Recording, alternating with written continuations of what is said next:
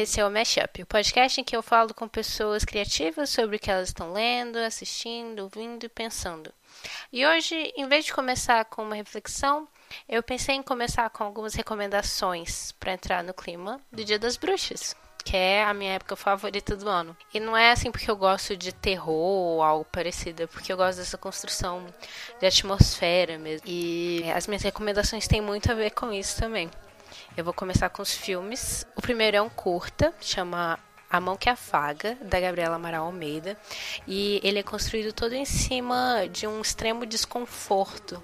O filme se passa durante uma festa de aniversário infantil e a mãe está se esforçando muito, mas não está funcionando, não tem ninguém, tá todo mundo meio abatido, assim. É, o constrangimento social é muito forte, assim, e essa construção de atmosfera em cima disso é, é, muito é muito intensa e eu gosto muito, ainda mais que eu me identifico. E eu acho que nessa mesma vibe é, o trabalho da, da Juliana Holter também aponta por aí. E o que eu vou recomendar para vocês é o Sinfonia da Necrópole. É um musical, um musical horror, comédia. E as músicas são muito boas e também tem essa, esse desconforto, essa esquisitice, essa estranheza do personagem e das interações sociais que ele tem. As músicas são muito boas, tem uma cena incrível é, no karaokê que é, cantam evidências e é muito bom. O filme ganha qualquer um aí. E é isso, eu acho que vale a pena ser assistido. Tanto a Gabriela Moral Almeida quanto a Juliana Rose tiveram filmes recentes que eu ainda não pude assistir, porque eles passaram em festivais internacionais, no Festival do Rio, e eu não pude estar presente, mas eu estou muito, muito animada para os filmes deles. E outro filme que eu tenho a indicar é, também é de uma diretora brasileira, chama-se Mate-me, por favor da Anitta Rocha da Silveira. E ele conta a história de uma menina é, que mora no Rio e ela começa a ficar obcecada por uma série de assassinatos que estão acontecendo ali perto de onde ela mora. E essa construção do mundo adolescente que ela, que ela vive, as amigas dela, é, a interação que ela tem com outras pessoas. É muito envolvente, assim. É um mundo meio fantasioso, assim. Os, nunca aparecem os, os pais de ninguém, não tem nenhum adulto, nenhum professor. E eles vivem essa operação do, do serial killer que está ali. E ao mesmo tempo tem uns cultos com música evangélica para jovens. É muito louco. A trilha sonora é excelente também tem Claudinho Bochecha. e é incrível. E o último filme que eu tenho para recomendar é o The Fit, da Anna Rose Homer, que conta a história de uma pré-adolescente que fica fascinada pelas adolescentes um pouco mais velhas da escola, que são é, de um grupo de dança e ela quer participar desse grupo de dança e as meninas desse grupo começam a ter umas convulsões do nada. Aí a gente fica nessa constante tensão para saber se isso vai acontecer com ela também. E toda essa atmosfera é criada de forma muito física. Tem a dança, o irmão dela ele é boxeador, então tem isso da fisicalidade muito forte. É, não tem tantos diálogos, então é realmente pela criação de atmosfera mesmo que o filme se constrói. E os livros que eu tenho para indicar são. O primeiro é um que só tem em português e em espanhol, por enquanto. Eu espero que saia em português em breve. O original chama Through the Woods. Ele foi escrito pela Emily Carroll. E ele é uma espécie de graphic novel, mas não exatamente, porque não é uma história contínua, são várias histórias. São histórias de horror, histórias de fantasmas, histórias de contos de fadas sombrios e a arte é muito bonita, você fica muito envolvido com todas as histórias. É, a gente sempre volta para a temática da floresta, né? Que é esse lugar de, de mistério, de monstros, de fadas. É, é bem, bem interessante a forma como ela, como ela explora esse mesmo que esse elemento de mitológico assim que é a floresta. E o outro livro é um pouco trecheira. Eu não sou muito exigente com livros de, de mistério, assim, qualquer coisa me surpreende. Talvez seja porque eu não leio muitos deles. É, esse livro é o Objetos Cortantes, da Gillian Flynn. É a mesma escritora que escreveu O Garoto Exemplar, que muita gente assistiu o filme, leu o livro. Eu não sou muito fã do filme, mas eu gosto bastante do livro e esse também é bem legal tem muitas personagens mulheres interessantes e, e eu gosto muito também dessa, dessa exploração que ela faz do meio oeste americano. Que nem no Garoto Exemplar, a protagonista sai de uma cidade grande para ir para uma cidade do interior no meio oeste. E o meio oeste, para mim, o meio oeste americano tem todo um, um misticismo, assim. Eu penso em em lojas de conveniência meio vazias, no meio da noite. Tem algo que me atrai. Talvez por isso que eu gosto dos livros dela também, porque todos têm algo do meio oeste americano. E nesse especificamente, a protagonista que chama Camille, ela volta para cobrir uma série de assassinatos que está acontecendo. E nisso ela se envolve com, com esse caso, né? Porque ela tem que investigar e aí ela volta para casa da mãe dela, fica um tempo lá. E aí a história vai se complicando. Não vou dar spoilers. E as músicas que eu tenho para indicar são o álbum da Karina Burr, o Selvática, que volta muito na temática de monstros. Tem uma música chamada. Tem a música chamada Selvática, que nem o, o, próprio álbum. Tem o Dragão, o Eu Sou um Monstro. E tem uma que chama Cerca do Prédio, que eu acho bem assustadora também, talvez mais que as outras. E eu gosto dessa temática de mulheres monstros, mulheres que encontram liberdade na monstruosidade e tal. E esse esse álbum tem um pouco disso. Outro álbum é o Dead Man's Bones, da banda Dead Man's Bones. É, é a banda de Halloween do Ryan Gosling e as músicas são bem legais. É, tem um coral de crianças que é bem assustador e é bem legal também. E aí tem, por último, uma playlist que eu fiz, chama Wolfish. E está disponível no Spotify. Eu vou deixar o link. São basicamente várias músicas que tem alguma coisa a ver com a temática do lobo ou do lobisomem. E eu espero que vocês curtam.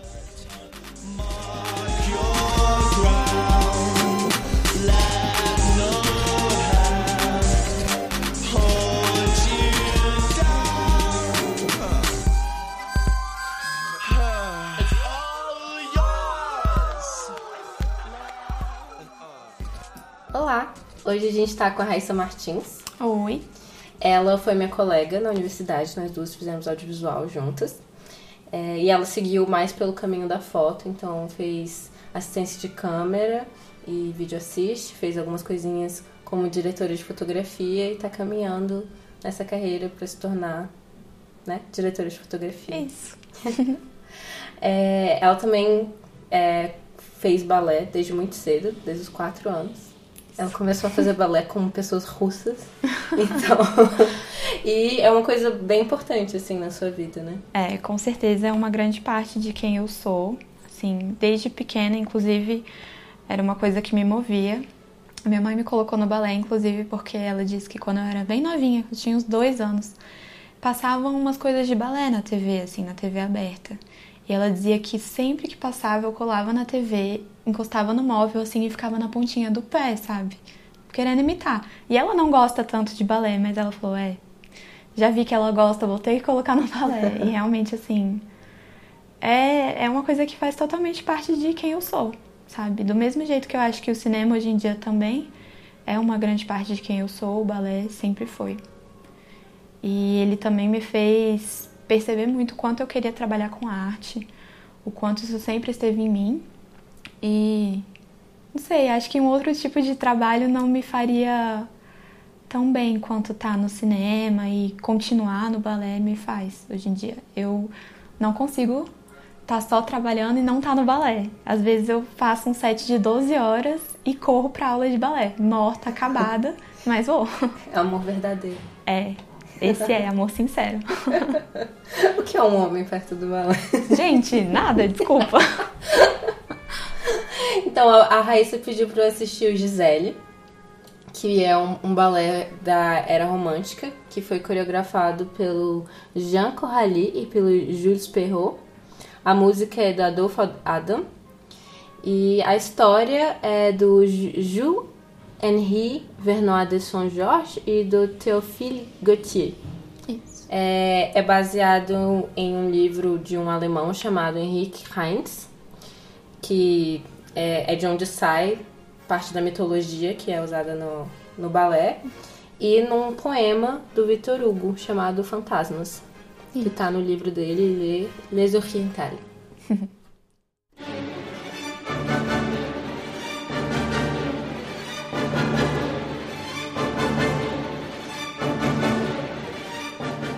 é, Gisele realmente é um dos balés mais que até hoje é mais montado, ele é um dos mais montados, porque ele une uma precisão técnica impossível, assim, é um balé super difícil e ao mesmo tempo uma capacidade de interpretação muito grande. O papel da Gisele é muito exigente, né?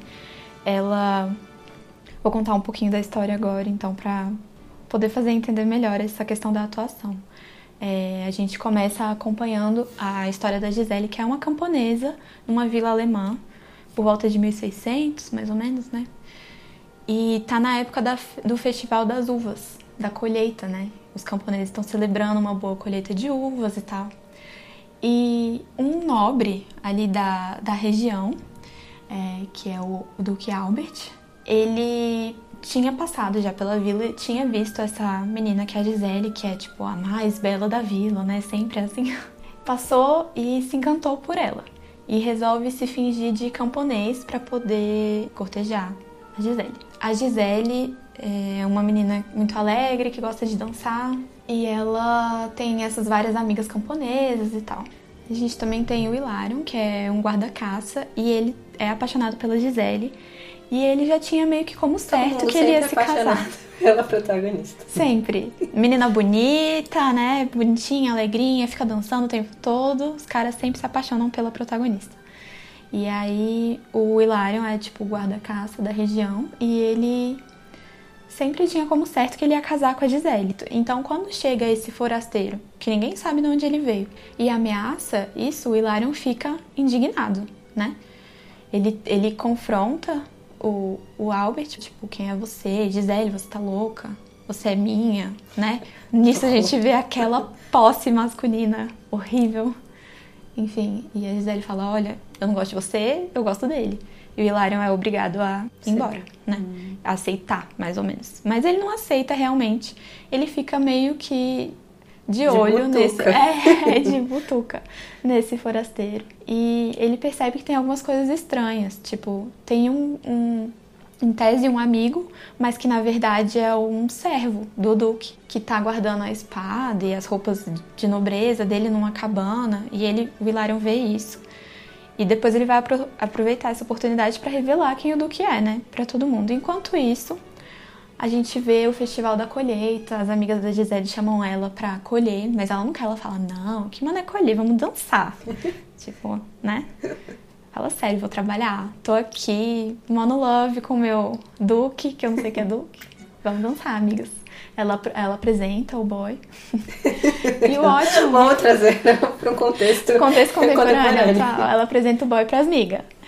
E é ótimo porque, assim, é, a mise-en-scène leva a gente a entender que ela quer mostrar, quer apresentar ele para as amigas dela e quer mostrar como ela, assim, essa parte da vida dela é importante. Ela tá com um cara, tá amando ele, não sei o que, mas ela ainda tá lá com as amigas. Então ela vai dançar com as amigas primeiro e depois que ela chama ele para se juntar dança também e tudo. Então é interessante isso, assim, ver que ela não é a amiga que largou as outras só por causa do namorado. Que é isso que eu gosto em Gisele, inclusive, porque eu acho que em, em vários aspectos é um balé, assim, não diria feminista, mas talvez com algumas coisas mais avançadas em termos de do entendimento da mulher e do homem nesse sentido, né? Sim. Bom, enfim, a Gisele é, tem uma hora que o Duque se esconde, ele, porque ele ouve que o, a corte está chegando na vila. E fica a Gisele, a mãe e os camponeses ali para receber, né? É uma grande honra, imagina ter a corte passando pela sua vila. Tem a princesa, que, por sinal, é a prometida do Duque, na realidade. Então o Duque não que é. choque. oh, homens que já são comprometidos indo atrás de outros. Olha só. Nada novo sobre o sol, né? Enfim, e aí a gente. É, a Gisele recebe o rei e a princesa, a mãe dela também. E a princesa desenvolve um, um laço assim com a Gisele, acha ela bonitinha, toda alegrinha, fala, fala, o que que te faz tão feliz? Ela, ai, eu tô com um novo amor, fala que vai casar e tudo. Ela, sério, eu também vou casar. A princesa resolve dar um colar pra Gisele, tipo, como dote de casamento, né? Gisele fica super feliz e tal. E aí ela vai dançar em agradecimento, mas a mãe dela fala: "Filha, você não pode". E a mãe dela explica sobre o mito que existe das Willis, que são é, mulheres que morreram antes de casar e gostavam muito de dançar. E quando elas morrem, elas se tornam espíritos que, que voltam à vida, enfim, de uhum. madrugada, né, da meia-noite até a hora que o sol amanhece. E elas dançam, elas ficam a madrugada toda dançando. E se algum homem passar por elas, elas fazem ele dançar até morrer. E... Que medo. Adoro. Eu acho incrível. Melhores personagens. Melhores personagens. Daí a mãe da Gisele fala: Filha, se você ficar dançando muito, você vai se tornar uma Willy. E ela fica: Ah, mãe, que besteira. Mas ao mesmo tempo a mãe também revela, tipo, não revela, né? Mas fala: Minha filha, você tem um problema no coração, você não pode ficar dançando assim o tempo todo. No fim dessa cena, mais ou menos, a princesa se retira pros cômodos da, da Gisele e o Duque volta. E nessa hora, as comemorações são interrompidas pelo Hilário, que aparece com a espada do Duque. E fica jogando a espada na cara da Gisele, na cara do Duque, confrontando, tipo, ó, oh, ele não é quem ele diz que é. E aí o Hilarion pega a corneta e chama a corte.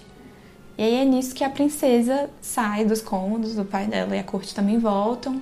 A princesa olha pro Albert e fala: Por que, que você tá com essas roupas? Que coisa estranha, o que, que você tá fazendo aqui?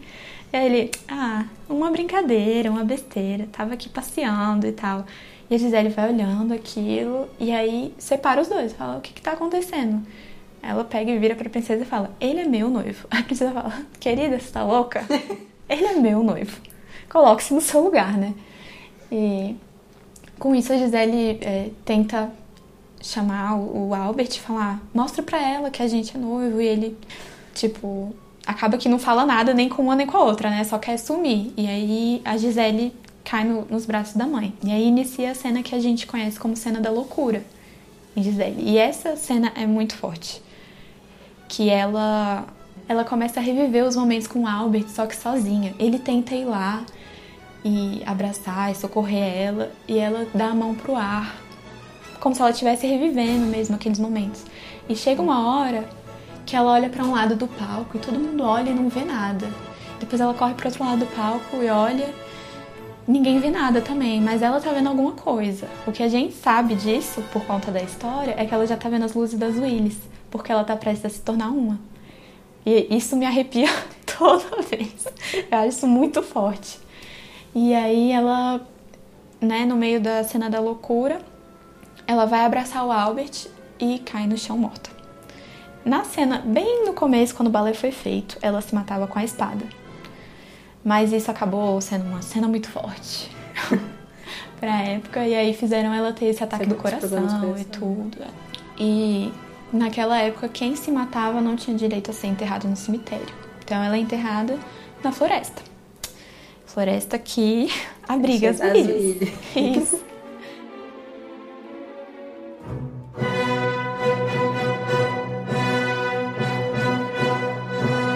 o segundo ato começa com o Hilarion na cova da Gisele, né, arrependido e colocando flores lá e tudo. E aí ele percebe que deu meia-noite. Os amigos dele que estavam caçando por ele falam: Cara, o que, que você tá fazendo aí? Vamos embora, é hora dos Willis. E aí ele tenta fugir a tempo, né? Logo depois que ele sai de cena, entra a rainha das Willis, que é a Mirta. Ela dança primeiro e aí ela chama o resto das Willis. E aí entra todo o resto do corpo de baile e as duas solistas. Já a história das solistas existe. Uma delas é a Moina e a outra Azuma. A Moina, ela morreu é, se atirando de um penhasco. É. Eu não sabia dessas coisas. Assim, só de assistir o balé e de ler a história Sim. por trás, eu não sabia dessas É, coisas. então, isso é legal porque quando você está interpretando o personagem, você, isso ganha uma outra dimensão na sua interpretação, né? E o solo dela, da Moina, é cheio de saltos, porque remete ao pulo fatal que ela deu, entendeu? É. E o da Zuma, ela morreu é, se jogando numa cachoeira, no meio das, do turbilhão da cachoeira. Então o, o solo dela é muito cheio de voltas, de giros e tal, mostrando ela meio que rodopiando na cachoeira, sabe? Eu acho isso muito forte. As Willis é, é uma das partes mais icônicas, assim, do balé mesmo. É o que Gisele é conhecido. Porque essa é uma parte que a técnica é muito forte. É um balé realmente difícil de ser dançado. O corpo de baile tem que estar 100% alinhado na música certa, todo mundo junto. A gente não é mais assim, não, a gente não tá no lugar de camponesa, sendo feliz, festejando. É quase uma entidade, assim. Vocês estão, tem que ter uma sincronia. Tem que ter total, uma união. assim. É, nós somos fantasmas e estamos dançando junto. Ali é uma coisa. Sei, não é robótica porque não são robôs, né? Mas existe uma coisa da sincronia ali entre elas que é muito forte. A gente vê a Gisele sendo iniciada e aí a gente. O palco fica vazio porque a gente vê o Albert entrando na floresta. Ele tá indo também colocar flores, aquela coisa da culpa masculina aparecendo, né? Tá indo lá colocar flores na, no túmulo da Gisele. E aí a Gisele começa a meio que aparecer, só que ela é um ser etéreo, assim, né? Então ele vê uns flashes, assim. Até que ela realmente aparece de vez, eles têm uma, um padedê, assim, uma dança super triste. Aí entra o Hilarion, que não conseguiu sair da floresta, e agora vai ser atacado pelas Willies. As Willies encontram eles, então elas encurralam ele e fazem ele dançar até a morte. Depois disso, as Willies encurralam o Albert. Só que aparece a Gisele pra defender ele, pra proteger ele. Mas aí a Mirta, esperta que é, faz a Gisele dançar. E como ele ama muito a Gisele, ele vai atrás e dança também. Eles dançam até cair de exaustão. Mas a Gisele dança as partes dele também, ela tá sempre tentando dar força, dança o máximo que ela conseguir pra, pra que ele não morra, né? Porque apesar de ela ser uma Willy, ela não tem esse espírito vingativo das outras. É, ela ainda ama ele e tal. É, é meio Péssima. que. Frouxa. É meio que a força do amor que tá salvando ele ali. E aí ela consegue ficar dançando até quando ele já caiu de fatiga, até a hora que o sol aparece. E os Willis têm que ir embora. Fica só a Gisele e o Albert, que já tá meio caído assim, mas ele, a Gisele faz ele levantar, se despede dele, muito triste, e vai embora. E ele fica, não fica claro se ele realmente se salvou de vez ou se ele fica por ali e vai acabar morrendo de exaustão, mas nas versões mais atuais, normalmente ele consegue realmente se livrar. Ele só fica muito emocionado que ela foi embora. A gente Pega pode a fingir que que ele ela deixa. morreu. Eu também acho. Eu acho que é mais justo. Enfim. E qual é a importância desse balé pra você? Eu sei que você vai dançar Sim, na semana que vem, né? exatamente. Eu acho que provavelmente esse podcast vai ser junto com, com a sua apresentação. Sério? Olha que especial. Que É incrível. dia 28? Isso. Talvez saia no dia 27, mais pertinho. Bem assim. pertinho. É. Pois é, eu vou dançar. É, para mim é um sonho fazer Gisele. É realmente um balé que é, assim, dos balés mais icônicos de repertório que existem. É isso, muito da força, da técnica. É uma atuação muito forte. Eu amo fazer as- uma das Willies. Porque isso da gente negar eles, a gente. Nós somos sempre muito sérias, assim, eu prefiro balés sérios do que sorrindo. pra mim é mais fácil. E eu gosto de pensar que tudo bem, pode ser uma retribuição um pouco forte, mas é, é uma lenda, é uma mitologia. Então acho que os homens têm sim que pagar pelo que eles fizeram, sabe? E se a gente for ver, é incrível como uma história ainda é tão atual, né, cara? Tipo, um dos caras, aquele típico que acha que tem posse sobre a menina, né? Parece, pra mim, me lembra muito aquele cara do Friendzone, entendeu? Que acha que Friendzone existe. É amigo da mina um tempão e acha que ele tem alguma posse sobre ela. Então, quando ela se apaixona por outra pessoa, fica, ele fica, como assim? Eu que sou legal, que tô aqui do seu lado há tanto tempo, você não vai ficar comigo? Isso me irrita muito. então, acho ótimo que ele pague. E aí, o Albert, aquele caso clássico de zero responsabilidade emocional, né? Ele vai atrás do que ele quer, porque ele quer, não se importa com as consequências das pessoas envolvidas. Nem da, da menina que ele já estava prometido, nem dessa que ele fingiu toda uma vida pra ir atrás dela. Sim. É meio que o grande castigo que ele recebe é perder a mulher que ele ama. Uhum. E aí ele recebe esse castigo, mas a mulher que ele ama morreu. Então, É, tipo, oi, Exatamente. mulher isso não é pra ser o, o seu. A, a sua forma de aprender a ser uma pessoa Exatamente. melhor. Isso me incomoda muito, porque apesar de eu achar que pelo menos os caras de alguma forma pagam pelo que fizeram nesse balé, que é diferente de vários outros que eles não pagam. É, ainda assim, a que custo, né? A custo da vida da mulher? É isso que vai fazer ele se arrepender totalmente? Porque ele não consegue se arrepender só por ver que ele foi um escroto, sabe? e, assim, só fazendo um parênteses rápido, é, eu tava vendo um filme esses dias, chama Doente de Amor, você já viu? Não. Enfim, o cara foi meio palha com a menina quando tava namorando. Ela acaba ficando muito doente. E aí a gente vê tanto os pais dela que tiveram que ir lá pra cuidar, e esse ex-namorado, agora ex-namorado, né? Também cuidando da menina e tal. E ele passa por todo um, um processo de mudança, sabe? Enquanto ela tá lá em coma. Tipo, Ai, gente, que é muito sério? isso, sabe? A culpa transformando os homens. E a que custa? A mulher tá lá em coma. Então, o que, que precisa acontecer para os homens conseguirem perceber o que, que eles fizeram? A gente né? é só ferramenta numa história masculina. Exatamente, assim. o, o interessante do Gisele, pelo menos, é que ela é a protagonista, Uhum. né? Em algum nível. Eu acho que eles meio que compartilham esse protagonista. Porque começa também com uma cena dele, né? Uhum. Sim. Então a gente vê as coisas muito pela perspectiva dele também. Também. Então ela é meio como um objeto. É, então não sei, porque a gente verdade, sempre se sabe que ele é um duque e que ele tá ali escondido, né? Se fazendo de camponês. Mas quem tem um, ar- um arco, quem tem uma história, uma mudança, e quem começa e termina a história é ele, né? Uhum. Com Apesar certeza. de ela, ela tá no nome do Uhum. balé, ela é só es- essa figura idealizada, Uhum. né? Que tem muito a ver com o romantismo. Muito. E o romantismo tem muito dessa.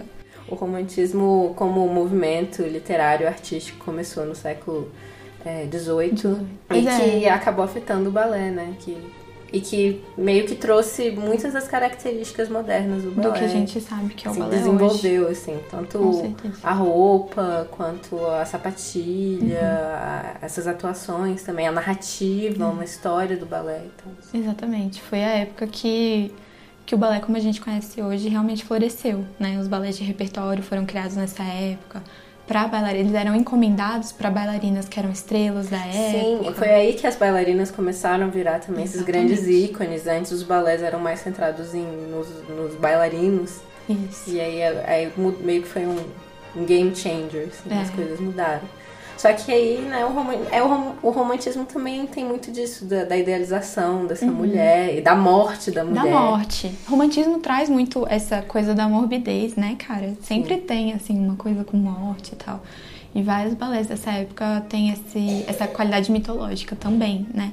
Essa, esses espíritos etéreos, virginais, né? De branco e tudo, flutuando pelo palco. Isso também tem muito a ver com o romantismo. E também com a imagem que a gente criou da bailarina mesmo, dessa essa pessoa que não faz esforço, Uhum. Com que são. Assim, o balé tem muito isso das contradições, né? Uhum. Tipo, é uma coisa muito, de muita força, mas que tem que parecer não ter esforço nenhum. Exatamente. E, e o romantismo também tem disso, né? Uhum. É, tem essa. Tem que mostrar essa graça, essa delicadeza, ao mesmo tempo que é uma coisa super sombria. É, são temas pesados, né? Que você tá lidando ali, mas você quer mostrar como o amor salva tudo, enfim, né? Mas eu realmente me incomodo um pouco com isso. E eu fico pensando assim, como várias histórias que a gente considera que são bonitinhas são movidas pela culpa do homem, sabe? A gente, a gente acha tão bonitinho o arrependimento deles e tal, mas é, é pela culpa. Não é assim por respeito à mulher ou simples e, puri- e puramente pelo amor a ela, sabe? É realmente pela culpa do que ele já fez de ter sido escroto. Nesse filme que eu tava falando, o personagem do pai dela trai a mãe dela, né, em certo momento. E a mãe acaba perdoando. O pai, quando trai, fica se sentindo péssimo, não sei o quê. E aí conta na hora. E aí ele, tipo, o protagonista pergunta, né? Ah, por que, que você contou? Ele falou, eu não, eu não saberia lidar com a culpa. Então, sabe, não é por ela, não é pra ser honesto. Não é por respeito, não é pelo amor, não. É pra se aliviar da culpa, né? Então, é tudo isso- sobre ele mesmo. É. Porque é Exatamente. isso, né? É isso que a gente aprende. Homens são seres humanos completos e que têm suas próprias histórias e seus próprios conflitos e mulheres estão ali A gente gira em volta, né? Criando barulho pra ele reagir, sei lá. É. Então é isso, eu acho que os balés eles poderiam ser muito melhores em várias coisas em relação a isso, mas eu gosto muito desse balé ainda pelas qualidades clássicas que ele tem de atuação e por pelo menos os homens pagarem um pouquinho, terem um exame de consciência, que é o mínimo. Sim, é, isso é legal. E o balé é muito lindo mesmo. Eu É, tinha né? visto alguns pedaços, foi a primeira vez que eu vi completo. Inteiro. Uhum. Sim, eu vi a versão do, do Royal Ballet, que é britânico, né? Isso. Com a Alina. Kojukaru. É, Maravilhosa. muito, muito massa. Isso. Ah. é, nessa versão é incrível, assim, a Mirta tá implacável, você percebeu? Sim. A atuação da Marianela Nunes tá maravilhosa. Ela hoje é uma das maiores bailarinas, né? Da atualidade. Ela é argentina, inclusive. Bem legal. E a atuação dela é muito forte. Ela tem uma cara muito séria. Tipo, aqui você não vai passar. Acho incrível, assim. Eu realmente gosto muito as Williams são um ponto forte mesmo do, do- de tudo, né? Uhum. do balé. Eu gostei muito. Mas também tem. Eu acho que vai ser legal que esse, esse episódio vai sair perto do Dia das Bruxas. Sim, eu acho Então, que tem tudo a tem ver. tudo a ver. É. Romantismo tem tudo a ver, né? Com Uhum. o horror. Assim, os efeitos que o romantismo tem, teve. Porque pra mim eu acho que em, em alguns sentidos a gente ainda tá vivendo a era do rom- romantismo, especialmente nos relacionamentos, Uhum. Ah, né? Essa idealização do amor romântico e tal, que a gente vive. Colocar... Compulsório quase, Não, né? total. Que a gente coloca todos, todas as características de pessoas que a gente precisa naquela aquele parceiro Pessoa ideal, incrível. É. que é o nosso Pessoa é a nossa alma gêmea, é o nosso Melhor amigo. Uhum. parceiro de casa, melhor amigo, pessoa que arruma as finanças, que ajuda a, a fazer todas as coisas. É. E a gente tem que A realidade é tão mais complexa que Sim. isso, né? Não- aquela pessoa que tem que entender você sem falar. É, exatamente. E que é, às vezes não é nem, né, não é nem compatível com essas histórias que a gente ouve, que, que vieram do romantismo, porque na real essa, esse amor, Uhum. é, amor à primeira vista, amor, amor que não precisa de palavras, nunca dava certo também. A mulher sempre morria. Essa é uma Então, questão muito grande do forma- romantismo, né? O amor que não pode ser realizado. Sim. Esse é o mais romântico de todos, porque é o que é o que todo mundo sabe. Quando a gente termina a história no Felizes para Sempre, a gente não sabe o que aconteceu depois. Será que foram felizes para sempre mesmo? Sim. Relacionamento Eu- é muito complicado. Eu acho que o grande problema não foi o romantismo, foi o romantismo sem a tragédia. É, Porque- exatamente. Porque a tragédia ela é real. A tragédia acontece. Sim. As pessoas achavam vai que podiam ter tudo, sempre. podiam ter essa versão de um amor meio mágico, É. Sim. junto com essa realidade de casamento e ter uma vida junto, que é impossível. Impossível. É, o ideal não é atingível, gente. Mas o. Eu acho que as vidas têm super a ver com o Dia das Bruxas e com o feminismo. Se a gente for pensar, né, bruxa enquanto, né, aquela mulher que não se adequa, que não faz o que é esperado e tudo. Essas Willis que morreram e amavam dançar, sabe? Não era o esperado delas. Elas tinham que ir trabalhar na colheita, mas elas ficavam dançando porque amavam dançar. E, enfim. Tudo bem que morreram virgens e tal. mas eu acho que tem, tem um peso muito forte nisso de, tipo, elas pegarem os homens que têm realmente culpa no cartório e fazerem eles pagarem o preço, sabe? Eu acho que isso é bem interessante. Eu me sinto muito feliz de estar interpretando e a gente fica brincando com o bailarino que faz o Hilário, que é- que é a hora mais legal do balé, quando a gente vai matar ele. E realmente é muito forte, é uma hora muito impactante. A música é incrível, a dança, a gente encurralando ele, parece que faz um redemoinho de branco em volta do cara, assim, é incrível.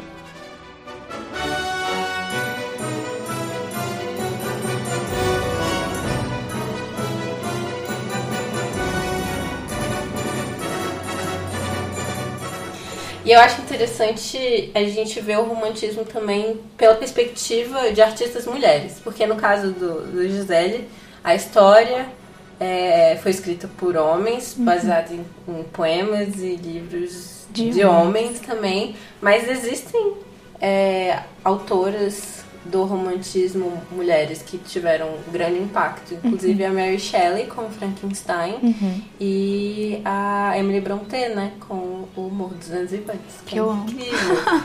e eu sinto que nesses livros especificamente, apesar de ter toda a estética do romantismo, do Da tragédia. assim, de personagens muito muito sombrios, que fazem coisas horríveis, é, homens muito é, muito bárbaros, assim, muito brutos. Aquela masculinidade tóxica Total. clássica. Mas, apesar de o Morro dos Ventos Vivantes ser mal interpretado, eu, pelo menos eu percebo assim, muitas pessoas veem aquele relacionamento como se fosse um, um ideal super romântico. O máximo incrível. que o amor pode chegar, né? Quando eu leio o livro, eu não vejo essa perspectiva vindo da história em si. Eu uhum. vejo a autora falando, não, essas são duas pessoas horríveis. Doentes. A única coisa de boa que tinha neles era esse romance, mas isso não é suficiente. Uhum. Os dois merecem pagar pelos que, pelo que eles fizeram. E os dois morrem. E, e os dois pagam. é, assim. os dois pagam no livro, com certeza. E para mim foi. É foi um abrir de olhos mesmo. Cada vez que eu leio, eu percebo um pouquinho de maturidade emocional em mim. Porque a primeira vez que eu li, eu achei lindo, incrível. Meu Deus, que filme, oh, que livro maravilhoso. Eu ficava relendo as partes que a Kathy falava que, que o Heathcliff é mais Deus do que eu, do que, que quer que nas suas almas sejam feitas, a dele e a minha são o mesmo. Exatamente. E depois que ela morre, ele falando, você tem que me assombrar, eu não consigo viver nesse mundo sem, sem você. você. É. Ah, ficar, gente, que incrível, que Exatamente. romântico. É, Nossa. A, a, primeira vez quando tinha 14 anos, né? Uhum. Aí a gente lê depois mais umas 30 vezes e fala, caraca. Cada vez mais você vai falando, gente, que relacionamento abusivo, cabuloso, meu Deus, que coisa horrível. Mas pelo você... menos era, e era abusivo dos dois lados. Exatamente. Só que o, é muito complexo, né? É, é isso, nossa. não é ideal porque é muito complexo. Sim. Você entende algumas coisas que levam ela a ser ela, porque você sai dessa coisa de o bem e o mal você entende que eles são pessoas profundas. Eles têm qualidades redentoras e têm qualidades que são, meu Deus, que pessoas horríveis, né? Exatamente. E aí você consegue e, entender melhor. E a Kathy acaba saindo melhor na história também porque ela morre porque antes. ela morre cedo. e ele fica muito pior depois que ela morre. Sim. Ele vira uma pessoa intratável, é. assim. E aí, isso inclusive era, tipo, a segunda parte do livro, que uhum. é a uhum. segunda geração. Sim. Eu falava, ai, que saco esses é. moleques, vão voltar pra Academy.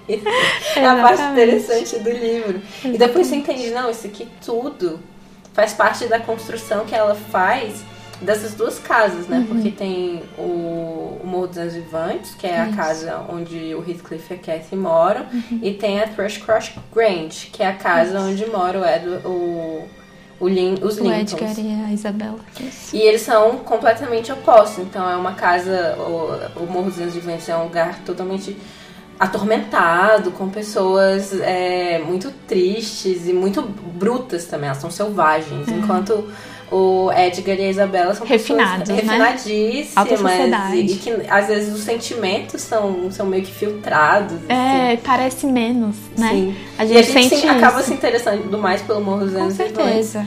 Só que a, a, a, grande sacada dela é justamente que, que é tipo 880. Né? Uhum. E aí isso vai. Ela vai criando uma forma de equilíbrio com a segunda geração. Sim. Porque aí a Kathy, a Kathy filha, filha. tem um pouco. Ela é criada pelo pai, mas ele, ela tem ainda uma certa indolência da mãe, né? Uhum. E o outro menino, o primo dela, o Hareton, também tem, foi criado na brutalidade, mas ela começa a ensinar ele a ler e a Sim. se educar. Então, no final, há um equilíbrio. É, a gente vê que tem pessoas que conseguem Sim. ser mais normais, né? E aí eu não vejo essa idealização, apesar de ser feito de forma muito bela, assim, uhum. esse, esse, romance do Heathcliff e da Cathy. Não há uma, uma idealização é. desse romance, eu acho, pelos eu olhos da autora. Não. Eu também acho que não. Eu acho que ela coloca isso de forma bem clara até. Porque a gente. É isso, a gente cresceu no mundo de várias histórias idealizadas. Então a gente quer trazer isso, a gente já tá com, com aquele, aquela lente da idealização. Então a gente lê a primeira vez buscando isso, né? Achando aquilo bonito e tudo, porque realmente é bonito. Só que aí você vai vendo que é o buraco é muito mais embaixo, né? É muito mais complexo. Só porque o amor deles tem algo de realmente verdadeiro e profundo, né? Uhum. Isso não quer dizer que isso não, não, não justifica não o que eles fazem. Com é, certeza. com certeza. Mas aí, eu acho muito interessante porque você vê a complexidade em tudo, assim, na forma como eles foram criados, nas pessoas que eles se tornaram, o que que move sabe? As atitudes ruins ou as boas, né? E é, para mim é isso. Quando você conhece os personagens da, da Isabela e do Edgar, você fica, ai, que gente é. chata, que gente fraca, que gente, sabe? Sem sal, porque é muito mais fácil a gente se atrair, ter empatia por pessoas que em condições adversas, enfim, tem coisas horríveis e tem coisas boas, são pessoas que mexem muito mais com a gente, né? Uhum. Ai, eu gosto muito desse. É maravilhoso.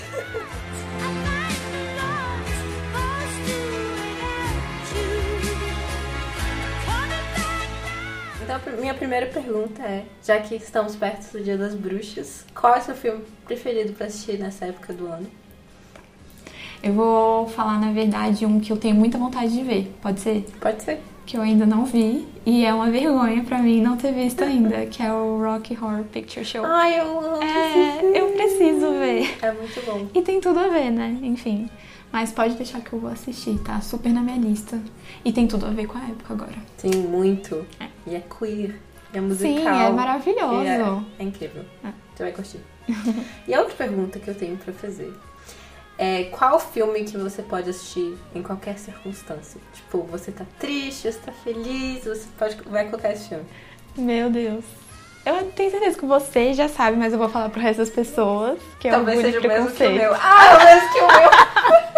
De 2005, do Joe Wright. Sim, esse mesmo. Ah. Sim, é lindo. Nossa, esse filme ele acalenta meu coração. Não importa o estado de humor que eu esteja. Se eu tô feliz, eu fico mais. Se eu tô triste, eu vou chorar também, mas depois eu saio feliz. É lindo. Eu esse também. filme é maravilhoso. Ele tem um efeito calmante em mim, sabia? Total. Porque tem a, a trilha sonora, né, do Marianelli, Dario Marianelli, começa o, o, o filme começa com o som de passarinho e, a, e, e o pianinho. É. Você já sente aquela coisa, Aquele né? quentinho. Não, eu tenho a trilha baixada no meu Spotify. Quem faz isso? Tipo, eu faço, enfim. Eu baixei esse, essa trilha sonora, tipo, na época que não Ai, tinha Spotify. Obrigada, então. obrigada. Você é que nem eu mesmo.